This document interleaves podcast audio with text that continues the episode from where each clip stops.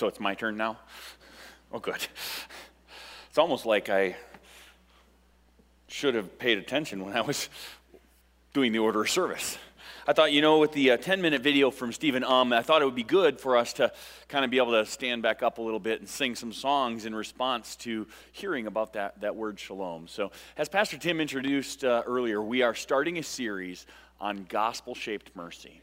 And tonight we're going to be dealing with two different topics. We're going to be dealing with the topic of shalom, and we're going to be doing, dealing with the topic of justice. But in, in, intrinsic in the word shalom and in the meaning of shalom, if you didn't pick that up from the video clip that Stephen shared with us, is the fact that the shalom, the peace of God, because it is his blueprint for the world, all of the character and the nature of who God is is tied up in that word, shalom. And so it's very foundational for us in this study. And I think it's very important for us as a congregation to really reflect on this, this concept of gospel shaped mercy and what does the peace of God have to do with all of that. Perhaps you noticed in the video that uh, Stephen shared, there, there's some language in there that we should be familiar with. As a church, we've d- discussed and talked about uh, how uh, When Helping Hurts is, is a book that has guided and directed us at our Beacon of Hope ministry and how we desire to show mercy and compassion to those who are in need. And, and the basic tenet of that book is that sin has broken our relationship, our vertical relationship with God, our horizontal relationship with mankind, and because our horizontal relationship with mankind is broken, all of the systems that we have, governments, all of those different kinds of things, school systems, all of these things are flawed because sin affects all of them. Now, there's better forms of government than others and all those kinds of things, but, but sin has broken and destroyed a lot of different things. And, and, so, what Stephen pointed out is that we were created for community and relationship with God and man, and, and sin has destroyed all of that. But in the Garden of Eden that he talked about, that was God's design for us. And I love how he described it. He said, ultimately, shalom, the peace of God, is shorthand for the way the world is meant to be.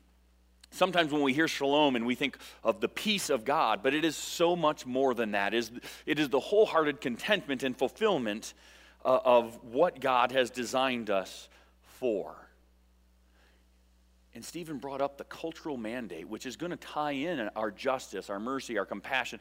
All of those things that we're going to talk about through this series are tied into that, that cultural mandate uh, that, that was mentioned. We were given a cultural mandate to pursue shalom because it reflects the character and the nature of God to the world around us.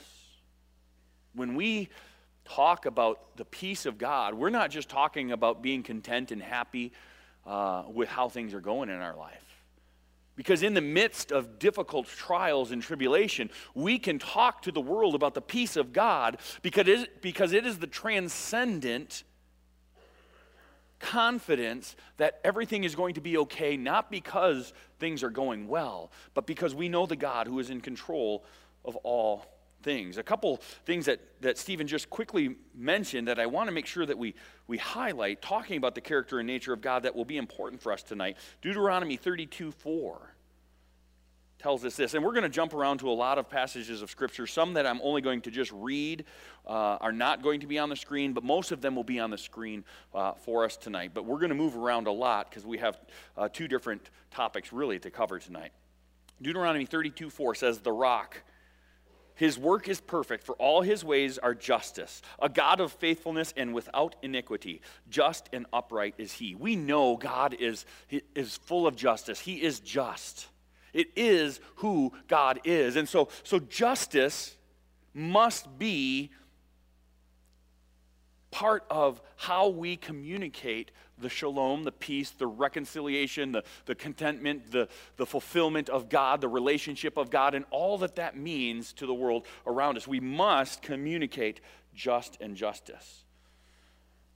In Psalm 145 9 tells us, The Lord is good to all, and his mercy is over all that he has made. We, we see, we, I could have picked out a hundred different verses on the mercy of God that, that would point us to the fact that our God is merciful. And we know that. We know that because of we have received his mercy in our own life. We, we, we, understand, we could point to, to countless verses on God's mercy, on His compassion, on all of those different things, but that is wrapped up in our mandate that we are supposed to communicate to the world. God designed us to have this perfect, peaceful relationship with Him where we are reconciled, where we walk in harmony with Him. But sin has destroyed that. The breakdown of shalom is sin. And so that is really what He shared with us tonight. And so this week, I want us to, I want us to, to stop as we're going about in our daily lives. Every once in a while this week, I just want you to stop, no matter where you are, and look at the world around you. Look at the world around you and, and just pause and observe. If you do that, it will be very easy for you to see brokenness. Right? I, I, I, can stop and look at my own life. I can look at my own home. I can look at yes, even the, the, my work environment here at the church, there's, there's brokenness all around us, right? My office is chaos, it's disorganized. Our relationships are strained. We have harsh words. We have feelings that, that well up inside us. And then when we look around at the unsaved world, we see brokenness. It is obvious when we look around and observe the world that, that there is not shalom. There is not the peace of God. And so, as we explore gospel shaped mercy, we have to have this concept of what does that mean? What was it that we were designed for? What is this peace? And so, so we're going to look at a lot of different passages of Scripture, and we're going to explore the direct connection that Scripture gives us between a right relationship with God and the peace, the contentness, the contentedness, and all those things that, that go hand in hand with shalom. And as Tim was briefly sharing from the introduction to the book of Ephesians, there really could have been no better introduction for tonight than what he shared this morning. When he uh, described, uh, as Paul greeted the church, he, he greeted them with grace and peace, a very common greeting that Paul shared with others. Because, because to have the shalom of God, we must have the grace of God. And I loved how he ex- explained that. He said, Because shalom is to know the fullness of God in Christ Jesus and live that out every day in your life. And so that's what we're going to be exploring tonight. And we're going to be looking at what does, does the Bible say about shalom. And we're going to be asking simple questions. And we're going to begin with what is shalom?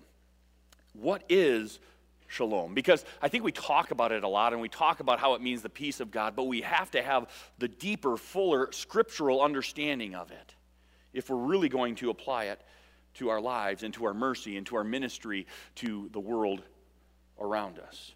Psalm 119, 165 tells us this. It says, Great peace have those who love your law.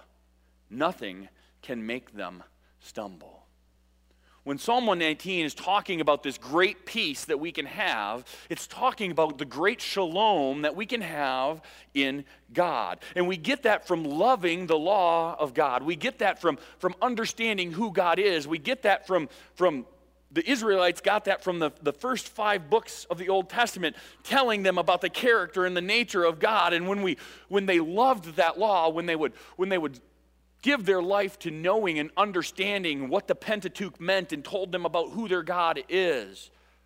Knowing that would give them peace. Knowing who God is would give them the comfort that they seek. And, and when we know that, nothing can make us stumble. The good that we come across in life, the trials we come across in life, the tribulation that we may face, none of that can take that peace away from us that, that we can have from knowing who God is. Psalm 85 8 tells us this Let me hear what God the Lord will speak. For he will speak peace to his people, to his saints, but let them not turn back to folly. The peace that we have from knowing God, we, we, we get that peace from listening to the word of God speak. So, as a people of God, if we want to know the peace of God, the shalom of God, we must be willing to sit as we're doing now and pour into the Word and hear God speak to us. We must be willing to allow our brothers and sisters in Christ to come with, with a challenge to us from God's word and say, you know what, I, I really think this needs to change in your life. We need to be open to allowing God's word to speak into our lives, not just say, hey, you know what, I've done a great job in, in 2018. I haven't missed a day of devotions. Well, what's God been teaching you? Well, I, I'm not sure what God's been teaching me. I've just been doing devotions. No, we need to hear God's word and let it pour into our lives. If we want to be able to understand the, the character and nature of God and to know his peace, to know his shalom, we must let God's word speak into our lives and then not turn back from the things that we hear, not per- turn back from the things that someone may challenge us with, not turn back from the things that we read in his word.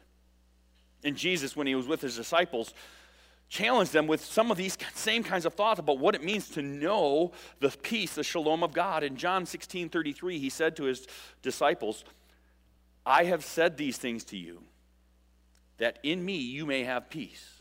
In the world you will have tribulation, but take heart, I have overcome the world. Jesus was sharing with his disciples that yes, the, the, the sin that was brought into this world broke the peace of God, it broke the shalom of God. But take heart, I, Jesus, have overcome the world. I will bring a full restoration to the shalom of God. So, peace is the hope of Christ in this world. Peace is the only hope of Christ is the only hope of peace in this world. We may be surrounded by tribulation. We may face difficulties. We may face trials. But Jesus wants his disciples, those who know him, to take heart because he has overcome the world. And the only way that anyone in this world can know true and genuine and lasting peace, the true shalom of God, is for us to introduce them to the Lord Jesus Christ, for us to share the love of Jesus with them. And so that leads us to another question then. If shalom is so important to Scripture, then, then you and I have to say, okay, so how, how do we get this shalom? How do we make sure that people around us get this shalom? And, and this is nothing more than simply the gospel. And since we just came off the Christmas season, a verse of scripture was, was on my mind that dealt with both the gospel and with peace. I, I thought of Isaiah 9 6 where, we where we receive the promise of, of the Messiah. For unto us a child is born, unto us a son is given, and the government will be upon his shoulder, and his name will be called Wonderful, Counselor, Mighty God, Everlasting Father, Prince of Peace. The only way that we can have this peace, the only way the world can have this peace, is for us to acknowledge that Jesus is the Messiah. Jesus is who he said he is. He had come to be the mighty God, the everlasting Father. He had come to be the Prince of Peace, the one who would restore peace to this broken, fallen world. And so, because Jesus is that one, he also then, we're, we're going to jump ahead to the uh, Isaiah 53, where we have a, a promise of, of what Jesus the Messiah would be when he came. And, and Isaiah 53 tells us, But he was pierced for our transgressions, he was crushed for our iniquities. Upon him was the chastisement that brought us peace. And with his wounds, we are healed. The only way that we can have peace is for someone to, to pay the penalty for our brokenness. And that's what Christ the Messiah did for us. So, why is all of this so important? Because, because without what Jesus did for us, without his atonement for our sins, without him taking the penalty for our sins, we could not have peace with God. And so, when we look around in the world and we see brokenness, it shouldn't make us go, oh man, woe is us for we live in this world of brokenness. We live in this world where there is no peace. No, it should cause us to, to cry out in our, in our hearts, Oh Lord, help us to share with them the peace that you would want for them. Help us to want to go to them and, and go into this brokenness and be the light of the gospel so that they might know your peace. Help us not to just like curse the darkness. Help us, help us to see that brokenness and desire the restoration that comes through Christ. Colossians 1 19 and 20 is not going to be on the screen. It says, For in him all the fullness of God was pleased to dwell, and through him to reconcile to himself all things, whether on earth or in heaven, making peace by the blood of Christ. Jesus is the only one that can make peace for the brokenness in this world. And we need to make sure that we know that peace ourselves and then that we're willing to share that peace with others that only comes through Christ. More prophecy from the Old Testament that, that helps us to understand the fullness of this peace that Christ wants to bring to us is found in Micah chapter 5, verses 4 and 5. And he shall stand and shepherd his flock in the strength of the Lord, and in the majesty of the name of the Lord his God, and they shall dwell secure. For now he shall be great to the ends of the earth, and he shall be their peace. There's something beautiful about, about the thought of Jesus standing, shepherding his flock in the strength of the Lord, in the majesty of his name, and, and us, the sheep, having security, having confidence, because he shall be our peace. And so maybe you're here tonight and there's all sorts of craziness going on in your life and there's all sorts of upheaval going on in your life. We just came through through holidays which are supposed to be like about peacefulness and quietness and instead they're oftentimes about craziness and running around and, and wonderful things that, that just can make us so busy. Maybe it's time for us to just reflect on the gospel of Christ and, and the peace that He wants to bring to our life and the balance that He wants us to have in our, in our life of making God our number one priority and restoring that relationship with Him first so that we can then have the peace, the shalom of God in our lives.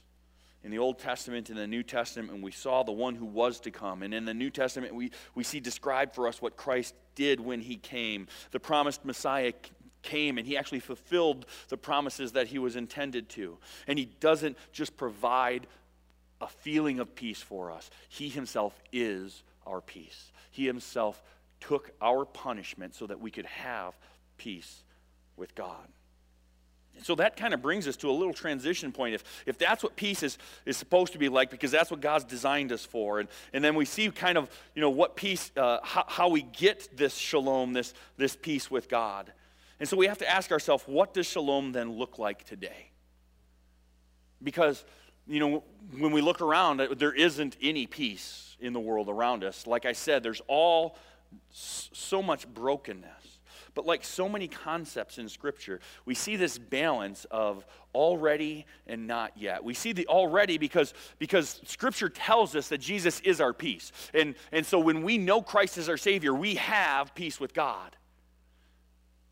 But the reality is, is there's still a lot of brokenness around us. And so we have already received the peace of God, but he hasn't completely fulfilled it yet because that part's still to come. We, we see other examples uh, of this when, when the New Testament talks about eternal life, and, and Paul talks about in, in like present perfect language that, that you have received redemption. You are not just redeemed now, you have the guarantee of being redeemed. You have eternal life. And, and although right now we will die, we, we have that promise of eternal life that is yet to come. So we have this already, this tension between what God has already promised and provided for us and guaranteed for us, but hasn't come to fulfillment completely yet. And we see this kind of played out in Romans chapter 8, verses 23 through 25 where we read, And not only the creation, but we ourselves, who have the first fruits of the Spirit, groan inwardly as we wait eagerly for adoption as sons, the redemption of our bodies. For in this hope we were saved. Now, hope that is seen is not hope. For who hopes for what he sees? But if we hope for what we do not see, we wait for it with patience. We, we have the first fruits of the Spirit. We've been guaranteed eternal life, but it's not fully complete, completed yet. So, we as believers in the Lord Jesus Christ should be groaning inwardly. Oh, Lord, we, we want this restoration to be full and complete. Jesus, come back to restore this world and to restore this brokenness that is so evident in the world around us. And I think sometimes as, as Christians, we often say things like, Maranatha, oh Lord, come. And, and we talk about, oh, wouldn't it be great if Jesus would just come back and, and take us to heaven where we could uh, no longer have this brokenness in the world around us. But what I really hope we get from this series on gospel shaped mercy is as much as we are longing for heaven and the perfect shalom and peace that we will have forever in the presence of our Lord and Savior, as much as we long for that, we also have to be mindful that if Jesus were to come right now, all of those without Christ would be condemned to eternal life without that shalom, without that peace. And that's one of the things at the heart of this series on gospel shaped mercy is that we who have received the peace of God, the shalom of God, should be people who are, who are most wanting and most desiring and, and most passionate about seeing the world around us to have and to know that peace. Because we know the peace of God, because we understand what it means to have that right relationship with Him, we should long to see others around us. So, so even though shalom doesn't look like that in our world today, we should want to be people that, that desire to see that in the lives of our friends, of our neighbors, of our loved ones. So, as a church, we cannot shy away from, from words like mercy and justice and compassion.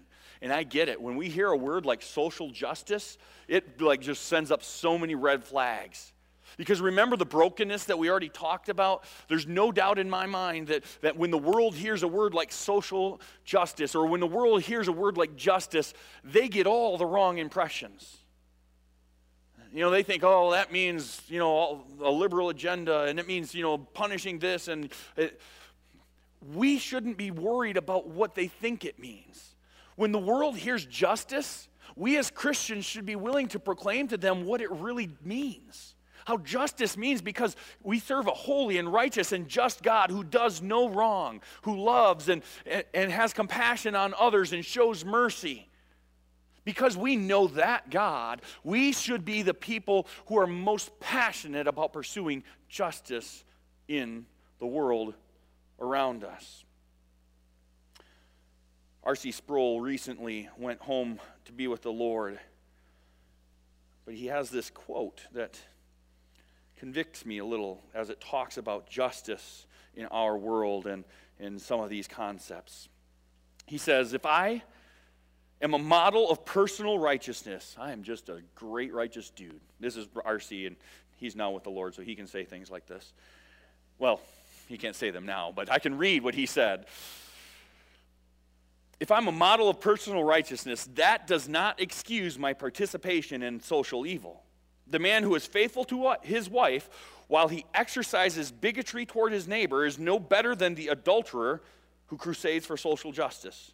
What God requires is justice, both personal and social. God requires not just a just heart before Him.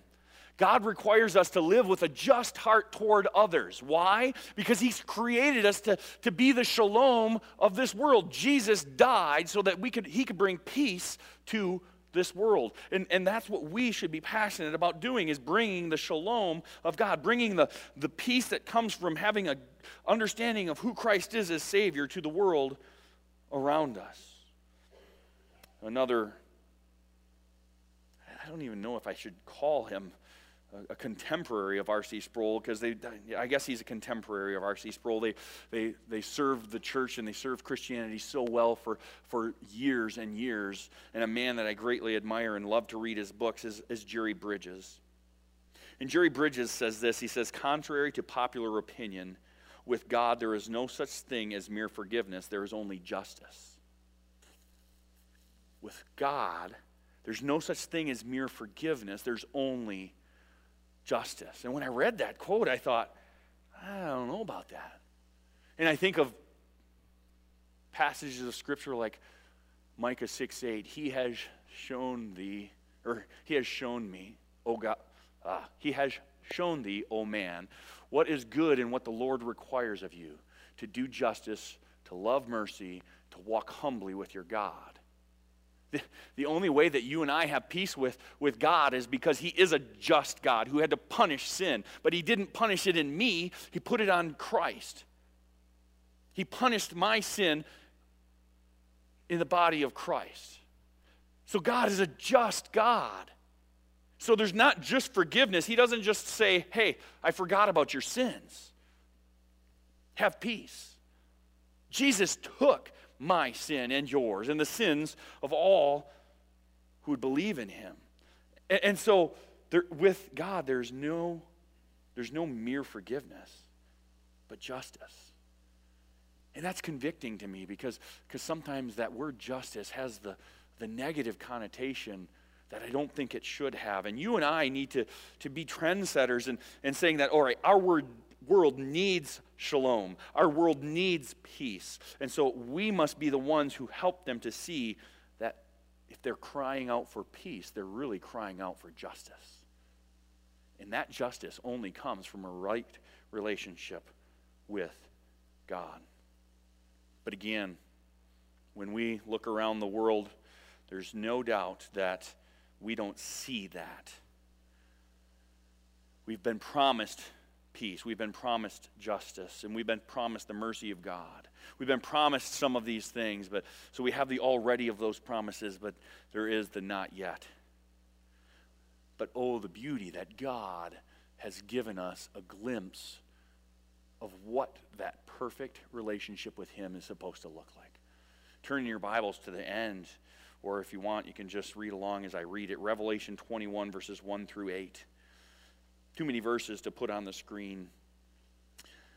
But in Revelation 21, verses 1 through 8, we see what shalom will look like for eternity. Revelation 21, verses 1 through 8, answer that question for us. What will shalom look like for eternity? This already not yet tension isn't going to be forever. Someday, that's going to all be gone, and we'll only have the perfect peace of God. We'll only have the perfect shalom of God. We'll only have the perfect relationship with God that comes because his justice punished sin and we have forgiveness. And in Revelation 21, verses 1 through 8, we read Then I saw a new heaven and a new earth.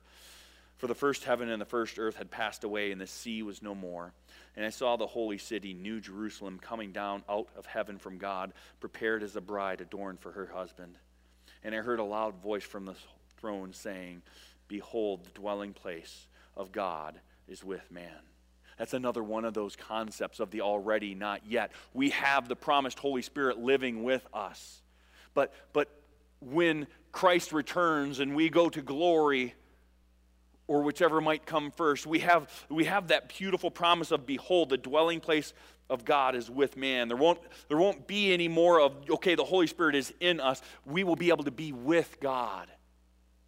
I'd say 24 7, 365, but in eternity, I don't think time will matter. So I don't know what numbers I would throw there. But forever, we'll be able to bask in the presence of God, and his dwelling place will be with us. And it continues He will dwell with them, and they will be his people. We're already his people, but, but permanently we will have the peace, the shalom of God. And God Himself will be with them as their God. He will wipe away every tear from their eyes, and death will be no more. Neither shall there be mourning or crying or pain anymore, for the former things had passed away. When there's a new heaven and a new earth, we, won't have to worry about hurt and pain and death and sorrow and, and mourning and crying. All of those things will be gone forever. We have the promise of that now, and someday we will have that as we're face to face with our God. Verse 5 continues And he who is seated on the throne said, Behold, I am making all things new. Also, he said, Write this down, for these words are trustworthy and true. And he said to me, It is done. I am the Alpha and the Omega, the beginning and the, and the end. To the thirsty I will give from the spring of water of life without payment. The one who conquers will have this heritage, and I will be his God, and he will be my son. But as for the cowardly, the faithless, the detestable, as for the murderers, the sexual, sexually immoral, sorcerers, idolaters, and all liars, their portion will be in the lake that burns with fire and sulfur, which is the second death. Verse 6 God says, It is done. When, when we come to that point, it will be it is done. There will be no more there will be no more need for us to look around and see brokenness and to see pain. Because there will only be perfect justice. There will only be perfect compassion. There will only be perfect mercy to one another. There will be no more hurts and pains. All of it will be made new, and all of it will be done. And that's the day that we should long for. But we shouldn't long for that day in such a way that it causes us to say, oh lord I, I just hate what's going on around me. We can we can despise the, the horrible wicked things and the brokenness that we see in our world. But it should cause us with great compassion and great mercy to want to do something about it. But the only way that that can happen is to go back to the beginning of the story. First we have to have that fixed fixed relationship with the vertical relationship with our heavenly father that's the only way that we ourselves can have that peace. And then we can, we can work on restoring that horizontal relationship with, with people around us. We can look with them loving, we can look on them with loving kindness instead of, of despising their brokenness. And we can long for them to have that restored relationship with their Heavenly Father. And then when, we, when we're working with people who know that, that peace, the shalom that comes from a right relationship with God, then we can bring restoration to, to school systems and governments and, and workplaces and all of the systems and structures that are in place in our world around us. And when we are doing all of those things, we will be making sure that, that people around us hear about the peace of God. We'll be sure that they're hearing about the good news of Jesus Christ, who, who is a God of justice because he took our penalty for us. That's what gospel shaped mercy looks like. And that's why this concept of, of shalom is so important to, to guiding and, and directing and governing how we act as individuals and as a church. And so I hope that, that you will continue to come and to hear the, the, the men who are going to be challenging us with some of these different concepts throughout this series. And as they're, as they're challenging us, kind of have in the back of your mind this thought of that God, God's blueprint for the world was, was a blueprint of shalom. He created us for community with Him. And because of the brokenness, the only way is back, the only way back to that is through Christ. And that's what gospel shaped mercy really looks like sharing that gospel message in love to others so that they can know the shalom of God. Before Mike comes and closes us in song, let's pray together. Father, thank you. Thank you that even though you were a God of justice who must punish sin, that you made a way for our sin to be forgiven because you placed it on your Son, Jesus Christ. We thank you that the gospel message means that by faith, if we will receive the gift of salvation, the gift of forgiveness, the gift of restoration that comes through the power of the gospel, that we can have a restored relationship with you and we can know your shalom, your peace. Father, I pray that you'd help us to be a people of peace. Help us to look around us at the world and not curse the darkness, but desire for those that are outside that don't know your peace, that don't know your salvation. Help us to reach out to them with the good news of Christ that he became sin for us so that in him we might become his righteousness. Father, help us to be governed by that. Help us to be people of love, of compassion, and of mercy. Use this series as we continue on in, in these next weeks to challenge our hearts to live in a way that draws people to a relationship with you, a God of love, justice, and peace. In Jesus' name we pray. Amen.